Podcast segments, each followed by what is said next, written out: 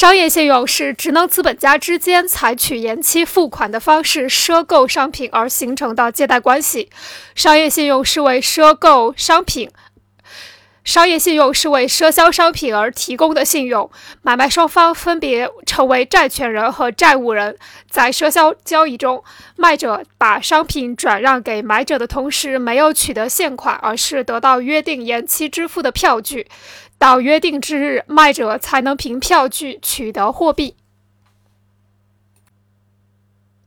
通常情况下，赊销商品的价格要高于现金购买商品的价格，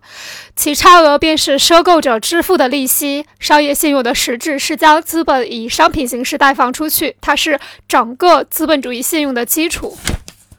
商业信用在货币作为支付手段的职能，并且在简单商品经济条件下就已经存在，但它的广泛发展则表现在商品经济发达的资本主义社会。商业信用是资本主义在生产过程中不可或缺的条件之一，它对于促进商品流通、加速资本周转、推进资本主义经济的发展起着重要的作用。商业信用是信用制度的基础，在经济生活中长期存在。